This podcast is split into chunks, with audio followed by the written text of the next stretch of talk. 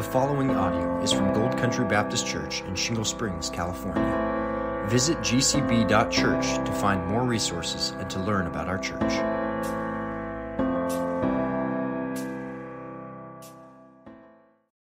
If you would please turn with me in the book of Exodus to the first chapter of Exodus, and I want to go back to the start of the story here today. There's some some things in the true history of Moses and Israel that I think are, are very important for us to have perspective on our world today and all that's going on, to make sense of what's going on in our the culture wars for our, our children in this world, to also have some perspective as to what's going on in, in the Middle East and some of the terrible stories of little children and young people in Israel and and what is the hope of our world for the future? What the solution is for the, the hate and the sin and the conflict that we see in the world? Moses wrote about all of that, and I think there's some truths in the writings of Moses that will be helpful for us. Genesis chapter 3, the beginning of what Moses wrote, prophesied there would be a war with the children of the woman until Messiah would come, and Messiah would one day crush the, the head of the serpent. That's sometimes called the first gospel. Right in the beginning of the Bible, the, the first gospel is written by Moses there. And in the story of, of Exodus, we've, we've seen how Satan really is behind Pharaoh. Even Pharaoh has the, the serpent crown on his, on his head. He is coming in war against the little children. Look at Exodus 1, verse 16. Pharaoh says, When you serve as midwife to the Hebrew women and see them on the birth stool, if it is a son, you shall kill him. But if it is a daughter, she shall live. But the midwives feared God and did not do as the king of Egypt commanded them, but let the male children live. So the king of Egypt called the midwives and said to them, Why have you done this and let the male children live? The midwife said to Pharaoh, Because the Hebrew women are not like the Egyptian women, for they are vigorous and give birth before the midwife comes to them. So God dealt well with the midwives, and the people multiplied and grew very strong. So even as God's trying to decrease their population, they're actually multiplying and getting stronger. Verse 21 And because the midwives feared God, he gave them families. Then Pharaoh commanded all his people, Every son that is born to the Hebrews you shall cast into the Nile. And we're, we're familiar with this story, but I want to skip ahead to chapter 2, verse 3, with baby Moses. It says, When his mother could hide him no longer, she took for him a basket made of bulrushes and daubed it with bitumen and pitch. She put the child in it and placed it among the reeds by the riverbank. This morning, we're not going to be looking at the ninth commandment. I want to actually step back from the law of Moses, and I want us to consider the gospel of Moses this week and some hope for our world in the gospel of Moses because this story that we have, many of us heard since we were little kids, it's actually a picture and it's a, a pattern of how God saves and, and the hope that comes even in the darkest of times for his people, past and future. And this story is also a preview to the Gospel of Matthew. Remember how the Gospel of Matthew starts with another evil man who is killing baby boys, baby Hebrew boys, King Herod. The Jesus story starts with the Jewish baby boys being slaughtered, but the, the gospel speaks into those stories. The, the gospel purposes of God are, are unstoppable. Satan and the gates of hell do not prevail against Christ and his church that he is building. And as I was meditating on this, I've been kind of deep diving into each of the Ten Commandments, but sometimes it's good for us to come up for air and, and kind of take a, a look around us at the big picture and to think about God's redemptive plan. And, and I think in particular, my heart has needed good news. And, in thinking about the, the horrible news of Hamas slaughtering people in the Middle East. And, and our world needs hope in the midst of the horrific, murderous, barbaric killing of little children. Our world also needs to know that God will execute justice and judgment, and that God has a way of salvation for the world, for anyone in the world, no matter what evil they are doing.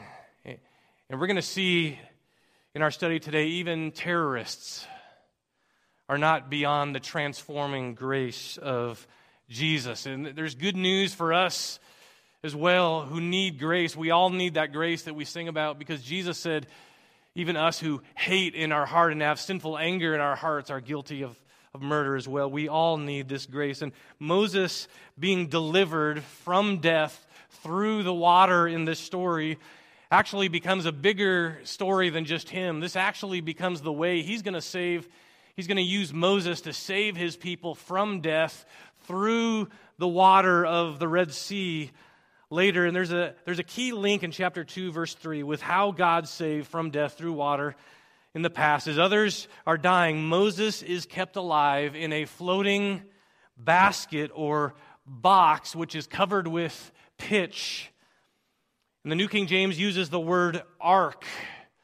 He's in an ark, and this is a, a rare Hebrew word that's, that's only used one other place that I want us to look at here this morning. Turn back to Genesis 6 because there's a backstory to the language and what's happening with Moses and with God's people after him, but also before him.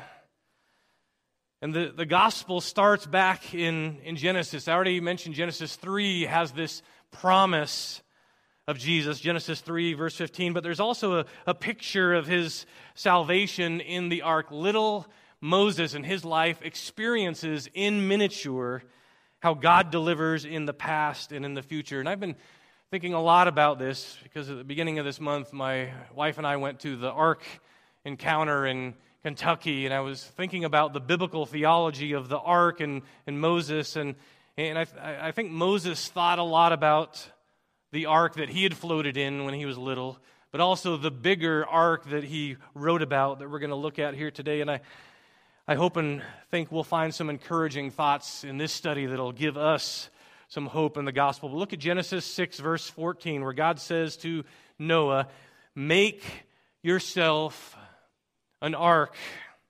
That's the same word by the same author, Moses, in Exodus 2, of gopher wood. Make rooms in the ark and cover it inside and outside with pitch. So, this is much bigger than the pitch covered ark that Moses was in as a baby. That Moses, who wrote Genesis and Exodus, he's using the same word to link these stories in redemptive history. This is really recapitulating or, or a, a preview of what would happen in his life and the people of Israel's life. And I want to walk through this story of the ark in Genesis 6 through 8. And, and I hope we'll walk away with, with hope and some, some gospel takeaways. And just a, a, little bit of context at the start of this month, my wife and I walked through the full scale Ark exhibit uh, there in the, the museum in Kentucky. And I've been putting together notes and, and thoughts for, for this uh, study on this ever since. And as I was preparing this week, there was a word that was echoing from this old story that was also in, in the news stories around us. Genesis 6, verse 11 says, The earth, now the earth was corrupt in God's sight, and the earth was filled with violence. That word violence is the Hebrew word Hamas. The Hebrew word Hamas, which in the Hebrew dictionaries means violence, wrong, plunder, cruelty, damage, destruction, ruthless. These are all the things that it meant to the Hebrew readers. And in the Arabic language, it's a little bit different. It has the idea of zeal or strength. And the terrorist group Hamas that speaks Arabic use this. This is really an acronym for their group, but also building on the, the Arabic word that's different but related. Uh, there's a Hebrew scholar named Dr. Will Varner who says that the, the terrorists weren't intentionally connecting to a Jewish scripture word, that word Hamas, but it is an oddity, and I would say it's a, it's a tragedy and it's an irony that in the biblical language, Hamas means violence, that God is going to judge in this story. And they are living out what the word meant to Hebrew speakers with unspeakable horrors. And so, I, uh, the first takeaway I want us to see in our passage with the language of the text is God will deal with this violence, with this Hamas and all sin. Look at verse 13 of chapter 6. God said to Noah, I have determined to make an end of all flesh, for the earth is filled with violence. There's that Hebrew word Hamas again. Through them. Behold, I will destroy them with the earth. Them is all sinners. Not only terrorists, but all, all sinners. And beyond the flood, God is going to bring judgment in this life as well for this kind of sin. The same word is used in Psalm 7:16. The trouble he causes recoils on himself. His, his violence or his Hamas comes down on his own head. This is, we've been seeing play out in the news things that, that really have roots in the earliest chapters of what Moses wrote. Genesis 12 prophesies a curse on any who would treat rightly, uh, treat wrongly or lightly the, the seed of Abraham. And Genesis 16 promised Ishmael and his descendants would have their hand against anyone and even against their own kin. And the line of promise was through Isaac to Jacob and not Esau. There, there's family feuds from the lines of Esau as well that are continuing to this day. And in the story of Genesis and in the Bible, the Jewish side hasn't been all right either. They need Messiah. It becomes clear as the story unfolds. All people need Messiah. And it's important to know that we can't necessarily trace some of the people, especially the Palestinian peoples, to some of the, the people groups in, in Genesis, but we can trace everyone. In fact, everyone in this room and everyone in this world is traced to the family that we're reading about here in Genesis chapter 6. Because the rest of the world, except for one family, is wiped out. And so every single one of us, because the, the world is wiped out, there's one family, there's three sons and daughters who give who give birth to children that would repopulate the earth. Every single one of us is descended from this family. We're all from Noah's family, his three sons and their wives. And, and this is why it's so terrible to hate Jews or to hate Arabs or any people, any ethnicity group. It, it's a sin, but it also forgets that we are all part of the same family tree. There is only one race. There's not different races of people that came off the ark. There's only one race. It's the human race. And there is only one people of God by saving grace. We need to remember that. And when we remember that, Palestinian Christians are more our family spiritually than unsaved Americans around us. And it also needs to be said that anti Semitism is satanic and it is anti Christian. And we also need to remember Arabs are not our enemy. Tens of millions of Arabs, in fact, are family in Christ and friends in Christ. And Muslims and Jews, apart from Christ, are a part of our mission field. They're not the enemy either. But even as Israel has an enemy it's facing and must defend itself and destroy terrorism, we need to pray for enemies to repent and to surrender to Jesus. And even as they face justice, they can get mercy eternally. And I want to share with you a testimony of someone from Hamas who has experienced that a little bit later in the message. But don't forget, uh, apart from grace, we are all enemies of God by nature. We are all sinners that He must deal with. The whole world of, of sinners are being dealt with, but God gave grace to Noah and those who were with Noah. It's not just Muslim jihadists or murderers that God will deal with, it's moral Americans as well. We are in need of this grace, which leads to a second lesson. We're all sinners needing God's covering. And so, this is where The story continues in verse 14 Make yourself an ark of gopher wood, make rooms in the ark, and cover it inside and out with pitch. And there's another, another little interesting link in the language there. These Hebrew root consonants for covering with pitch are later going to be used by Moses in, in writing about the covering of atonement. And the related noun form at the end of verse 14 is usually means the, the price of a life or the ransom as a, as a substitute. Moses, this would not be lost upon him as he's writing these words. God's wrath is literally about to rain down on the sinful world. And, and Noah needs that he Noah needs a, a covering. He knows he, he needs this.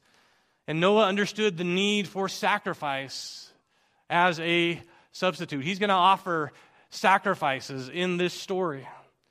That God tells him to take seven pairs of clean animals on the ark. There needed to be more of them for these atoning sacrifices that would be made. Moses is writing these terms.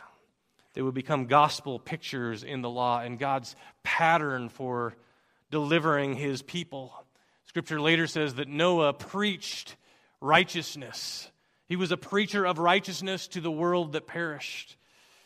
So, Noah, as he's building the ark, he's also preaching to the people. He's preaching to them. And, and Noah and Moses both were delivered by God in a, in a special way, but they were to, to proclaim the message, to seek to save others. Both Noah and Moses preached righteousness to many, and many did not listen to them. Many rejected them and were hard hearted. Both Noah and Moses received special covenant grace. Both of them received promises. Noah received promises on, on Mount Ararat. Moses received promises on Mount Sinai. Both of these men would lead the people of God to a new land. There would be a new start through both of them after they were delivered through, through the waters of, of judgment. Both of them would be to a new society. And both of them were given detailed building project instructions. Moses is going to get a, a, detailed instructions in the later parts of Exodus for the tabernacle. But Noah would face opposition building the ark. And, and we think of those, those men as well. We also need to think of, of Jesus, who, who is, for all those in him, the one who is is delivered and, and who is, uh, has a, a new covenant grace for, for his people. And he also goes to prepare a, a place for them. He builds his church, but he's also preparing a place in his father's house where there is many rooms and there's room for many. And, and in a, a greater way, Jesus practiced righteousness. He preached righteousness perfectly. Moses wasn't perfect, Noah wasn't perfect, but, but Jesus would come and lead his people in, in new covenant grace, and, and he has a new land for them in glory. And he was rejected, but he offered himself as the sacrifice for atonement. Peter picks up on this language and says in 1 Peter 3:21, baptism and the floodwaters symbolize what saves us through the resurrection of Jesus Christ. And so the New Testament picks up and connects on this imagery of, of how this points us to what Christ did. And there's a, there's a third lesson that I've been meditating on, and that is there is a door of grace that will one day be shut. Genesis 6 16. Make a roof for the ark and finish it to a cubit above and set the door of the ark in its side. And then, chapter 7, verse 1. Then the Lord said to Noah, Go into the ark, you and all your household. And verse 13, on the very same day, Noah and his sons, Shem and Ham and Japheth, and Noah's wife, and the three wives of his sons with them entered the ark. They and every beast according to its kind, and all the livestock according to their kinds, and every creeping thing that creeps on the earth according to its kind, and every bird according to its kind, every winged creature they went into the ark with Noah, two and two of all flesh in which there was the breath of life. And those that entered, male and female of all flesh, went in as God had commanded them, and the Lord shut them in.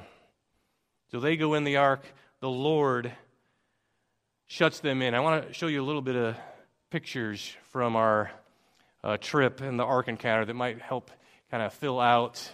Um, this is a this is in Kentucky. They have a, a full scale ark. I don't know if you can tell, but there's a, a ramp that's going up to that door, that little that white door. There's this this passageway leading up like the animals and Noah and his families would have gone up. We were there with Steve and, and Heidi also. There, uh, and uh, there, this is the part that it ties in with the, the story here. So there's this big door. It's, and I don't know if you can tell, but as you look at it here, right in the middle, and the way they did the artwork, or maybe it's the light or the, the, the tinting of the wood, what do you see right in the middle of the door?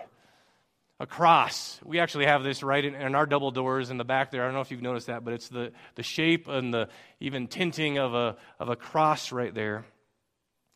And then in the evening times, they, the, the ark is lit up with the, the color of the rainbow is a symbol of what God promised, His grace to them. And then in the night, especially, you can see in the door they have lit up a cross and I think it's, it's part of the, the symbolism there to show that, that this is a, a picture of, of the, the cross. Think of the, the world has, has corrupted the, the sim, symbolism of, of the, the rainbow, but, but there's a, this picture of, of God's covenant grace through the rainbow and then through the door. There is a door of grace for any sin. And, think about this, though. You've got to enter on God's terms. You don't enter in in pride. You say, Far be it from me to, to boast except in the cross of Christ. You, you got to enter on a straight and narrow passageway. Scripture talks about it. It's not the, the broad road of destruction that the rest of the world is on. It's the way of the cross. The cross is what can save us and change us. There was only one way into the ark, and there was a, a limited time there. There's only one way to heaven, and that is through the way of the cross of Jesus. Jesus says, I am the way, I am the truth, I am the life. No one gets to the Father but through me. And so, even as we read in Genesis 7 1, the New King James wording is this come into the ark. We can think of Jesus when he says, Come unto me. His, his arms are, are open in the Gospels. And he told the religious leaders in John 10, I am the door. If anyone enters through me, he will be saved and will go in. Listen to this language in Revelation 3 of Jesus speaking. He, he describes himself as the one who has the key of David who opens and no one will shut, who shuts and no one opens. He says, Behold, I have set before you an open door which no one is able to shut. And he says, Behold, I stand at the door. And then Revelation 4, after this, I looked, and behold, a door standing open in heaven. Come up here. This is, this is an image literally from Genesis to Revelation, an image of salvation. But it's also an image that there is a, a day when that door is going to be shut. Listen to Luke 13, 24. Jesus says, Make every effort to enter through the narrow door because many, I tell you, will try to enter and will not be able to. Once the owner gets up and closes the door, you will stand outside. You will be knocking, he says. You will be pleading, Sir, open the door for us. Open the door for us. But he will answer, I don't know you or where you came from. There's a time where it's going to be too late. Then you will say, We ate and drank with you, and you taught in our streets. But he will reply, I don't know you or where you came from. Away from me, you evildoers. And it says there will be weeping and there will be gnashing of teeth. That's the outer darkness. That's hell. That's, that's a, a place where God is going to one day close the door of grace, and it will be too late. But I, I want to plead with you this day, sir, ma'am, young person. Strive to enter that door while, it, what is, while it's open. Try, strive to, to enter through Christ. Put your faith in Him before it is too late. You can't get in by being a good person. You can't get in by, by good works that you can do. It's only by trusting the good news, the work of Jesus, what he did for you on the cross. His work of salvation, dying for sin, and then rising again is the only way. One pastor says Jesus Christ is our ark of safety. He is the one that rescues us. Noah got into a boat. We get into Christ by faith and we rise above the judgment. But Jesus alone can lift his people above the waters of destruction and bring them safely to his eternal kingdom. This is the, the language of the prophet Isaiah, Isaiah 26. He's talking about Messiah as his kingdom comes in the future. Listen, listen to some of the echoes of this imagery, Isaiah 26. It says, He sets up salvation as walls, that the righteous may enter in. Come, come, my people, enter your chambers and, and shut the doors behind you. Hide yourselves for a little while until the fury has passed by. That's, that's second coming wrath. Today, the, the doors of grace are open to those who will come and hide themselves in Christ from the wrath that is to come. In verse 1, God told Noah, Go into the ark, you and your household. Today, he tells believers, Go into all the world and, and preach the gospel. That's what we prayed about er, earlier for our missionaries and that we're called to do as well. And the, the message in the book of Acts is repent for forgiveness, and this is for you and your household. This message is for you and your household, for any who will call upon the name of the Lord, who will be saved, as many who are, as are far off, who will call on him. You need to not shut your heart to this message. Don't close yourself off to the Lord. There is a window of opportunity that will one day close. James 5 says, Behold, the judge is standing at the door.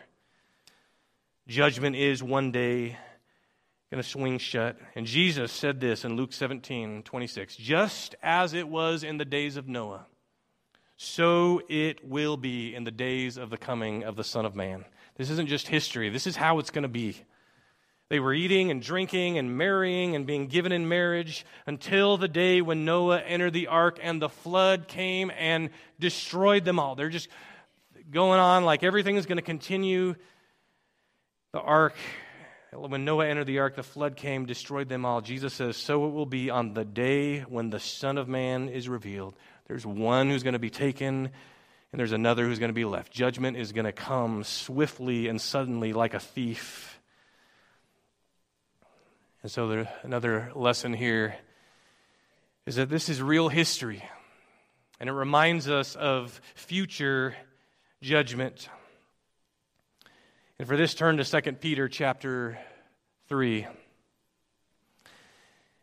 And one of the lessons at the Ark encounter that highlighted, that struck me, was the hundreds of stories all around the world of a flood in the history of the ancestors of these people groups that settle all around the world, all these different, every continent, even little islands that are out there.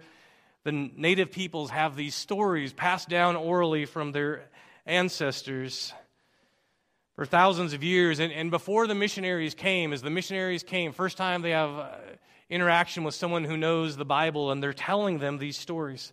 So the Miaotso people of China tell of their ancestors, Nua built an ark for his wife, his three sons, Lohan, Loshen, and Jafu, and pairs of animals to survive the flood. It rained hard for 40 days, and eventually a dove was released to see if the earth was dry. As one of the, one of the native peoples of China has that story. How about the native Hawaiians on a little island Nu'u, here's their story. Nu'u built a large boat with a house on top of it in which he, his wife, his three sons, and their wives were saved from a flood. Nu'u then made an offering, and his gods descended on a rainbow. The Maasai of Kenya also have a, a story very similar with a dove and, and rainbows. What about the Aztecs of, of Mexico? Have the story a great flood killed everyone but Nota and his wife, who made a great boat of cypress. And they were told to stop making an alcoholic drink. I think they're thinking about Noah in chapter 9. He had some problems with alcohol. The Altaic of Central Asia, Nama was commanded to build an ark. His sons built an ark on a mountain. Birds and animals were driven there by rising waters. Nama released a raven, a crow, a rook, and finally a dove which returned with a birch twig in its beak. Or the Mayans of South, South America. After a flood, only four couples existed, but only three of them populated the earth.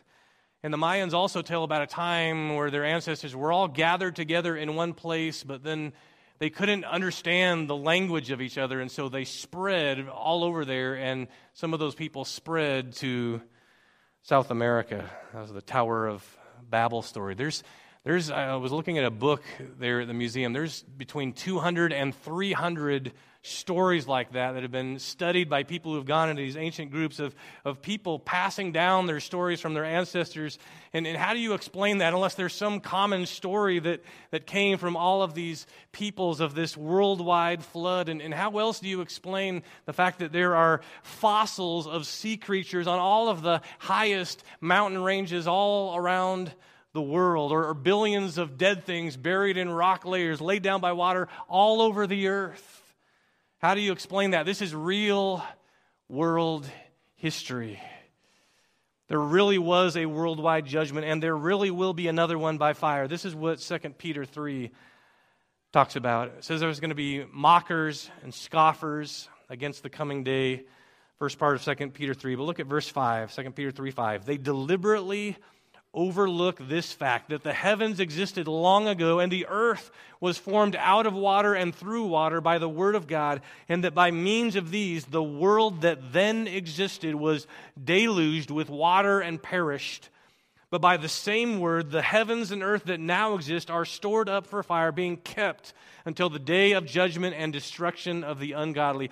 But do not overlook this one fact, beloved that with the Lord, one day is as a thousand years, and a thousand years as one day. The Lord is not slow to fulfill his promise, as some count slowness, but is patient toward you, not wishing that any should perish, but that all should reach repentance. The reason God has not yet destroyed the world again by fire is his incredible patience and there are more who he will draw to repentance. And he's, he's patient toward you that you would even repent this day. The application for all that in verse 11 since all these things are thus to be dissolved, what sort of people ought you to be in lives of holiness and godliness? Understanding our history, understanding where this world is going our understanding of end times should cause us to live holy, godly, hope filled lives because our, our hope is beyond what we see right now in this world. He's going to say in verse 13, our ultimate hope is a new heavens and a new what? Earth. And that should give us a new lease of life on this earth to know that this world is working towards God's ultimate purposes. Jesus is coming in judgment, but he has his purposes of, of patience now. Every tribe and tongue and nation, he is still drawing to repentance now. So we need to pray for missions and all that's going around the world, whether it's in Israel or Congo or in Ukraine or in the, the, the island, the unreached peoples, that the, the fullness of of them would come in. And I want to look at one last point here, last takeaway in Genesis 8 the hope for our world. I think is found in a couple words at the start of Genesis chapter 8. And I'll never forget first time I preached on Genesis chapter 8 because we were actually in the ER or my wife and I, the night before, from dinner time until just a few hours before Sunday morning. Uh, my wife at the time was having some stroke like symptoms, uh, actually had partial amnesia, wasn't remembering or even recognizing people from the church. We were very concerned.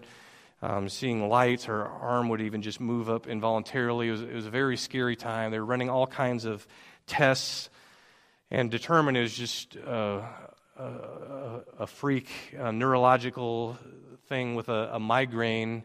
Um, there, there wasn't any lasting effects. Uh, she was determined to be okay, and I was, I was to preach. And, and, that night, this was the text. I just couldn't get past the first four words. I just kept thinking about it. But God remembered Noah. And meditating on Noah and his wife were, were in the dark at the, at the moment when this chapter begins. They couldn't see what God was up to.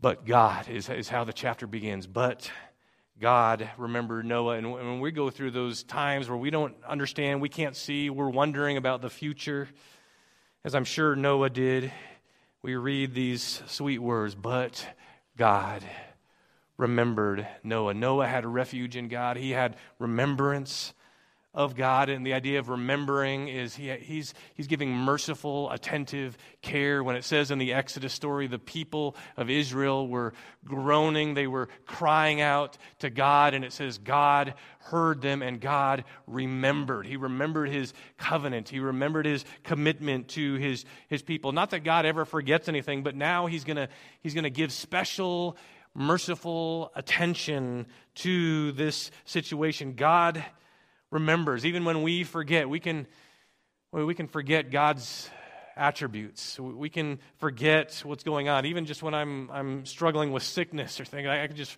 forget God's uh, character and God's attribute. But God remembers. But God remembers Noah. God remembers us in those times. God is at work even when we can't see it like Noah couldn't see God's work in Genesis 8. God, in this chapter, in His grace, is going to blow again and is going to be at work again. And His grace that was with them through the storm, through this whole year, is now with them through the storm to the other side in the earth's darkest hour. With judgment all around on the world and not knowing what the future would hold, we read these words, but God.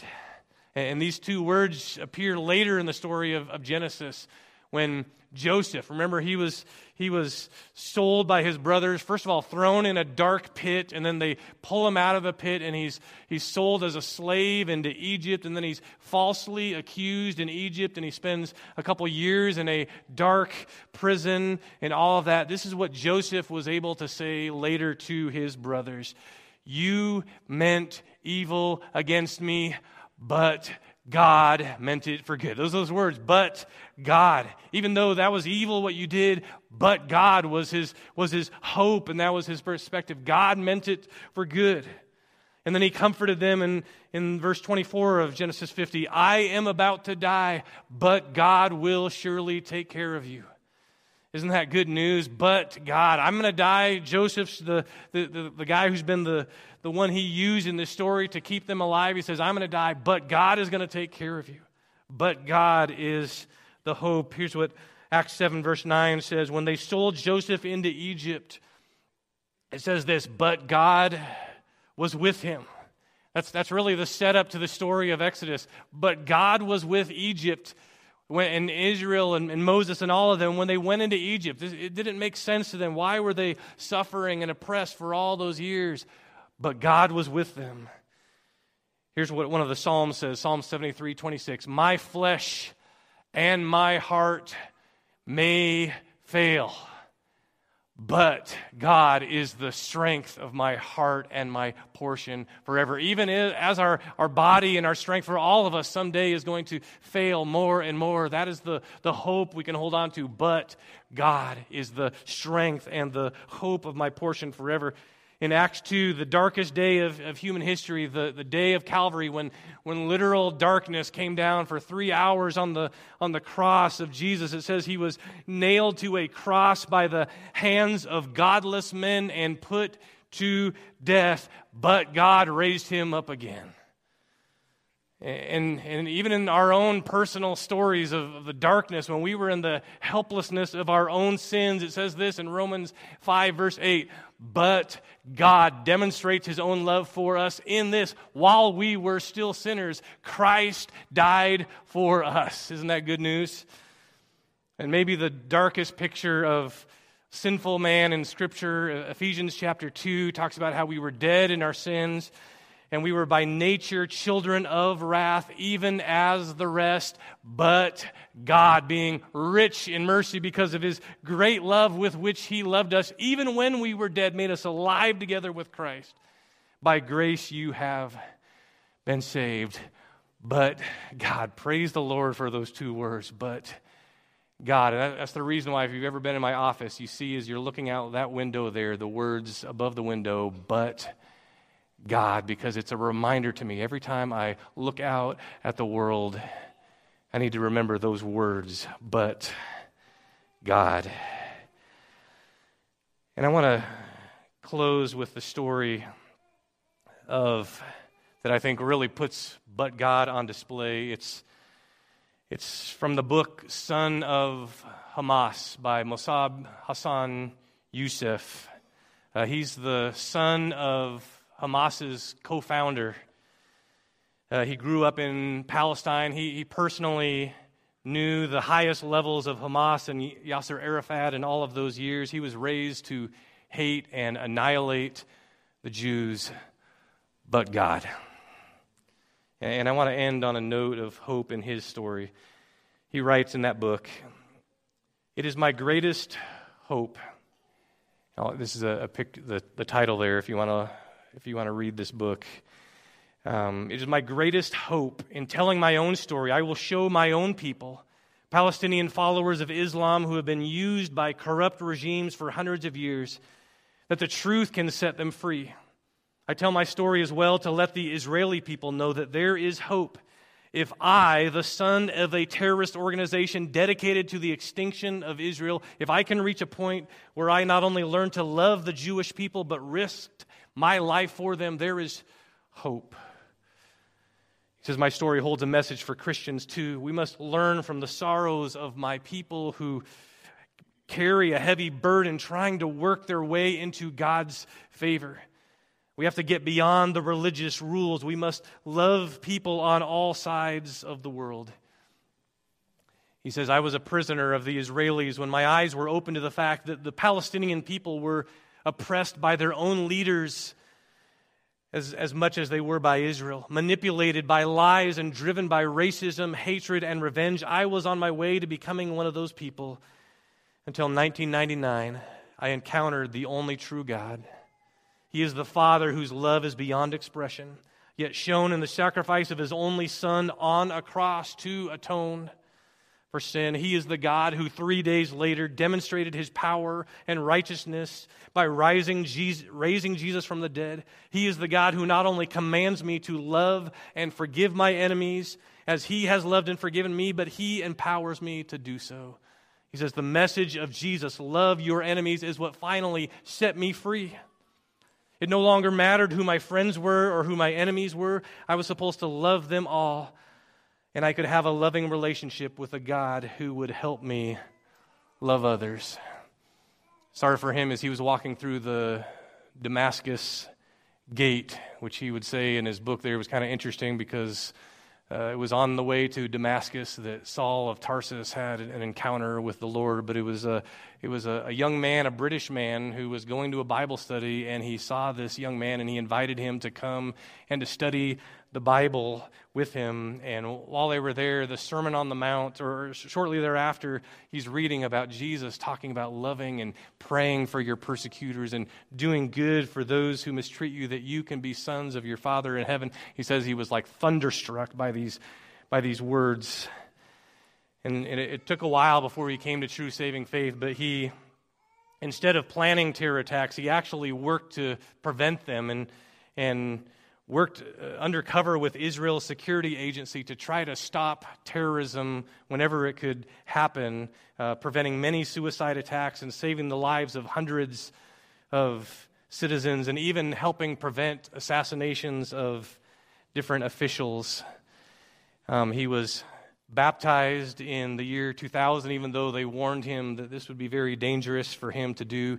In 2007, he left, left the West Bank and he came to uh, Southern California, where he joined a, a church, and he is, uh, in many ways, shared his, his testimony um, of becoming a Christian. And he described this in one interview how Christianity helps him love his enemies, to deal with bad memories, to win over enemies through love, and not to dictate over them.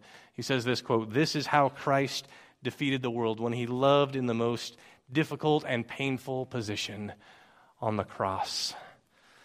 Um, Mossab's brother in 2019 has also turned against Hamas, but not yet turned to Christ. I, I think we need to pray, and I want to encourage you to pray for, as you see his face there, pray for many more like Mossab, that the Lord would open their eyes, that the Lord would use people to, to share the gospel, and, and even use us to think about in, inviting someone to come study the Word of God with us. But we pray that this, like this son of Hamas, that there would be many, even in the, the world, and many who are caught up in systems like that, that would become true sons of God. Amen.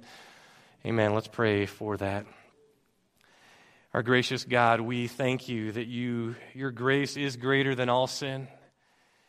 And Lord, but for your grace, Lord, we would still be enemies or we would be hard hearted. And, and Lord, we can be uh, inoculated to your grace, Lord. We can hear these things so many times and not be impacted by them. But Lord, I pray that you would move our hearts in light of your grace, that you would move us to speak of your grace to others, to pray and Lord, I want to pray right now that you would save many in the world through, through the work of Christ and through faithful witnesses. We pray this for his name, for his glory. Amen.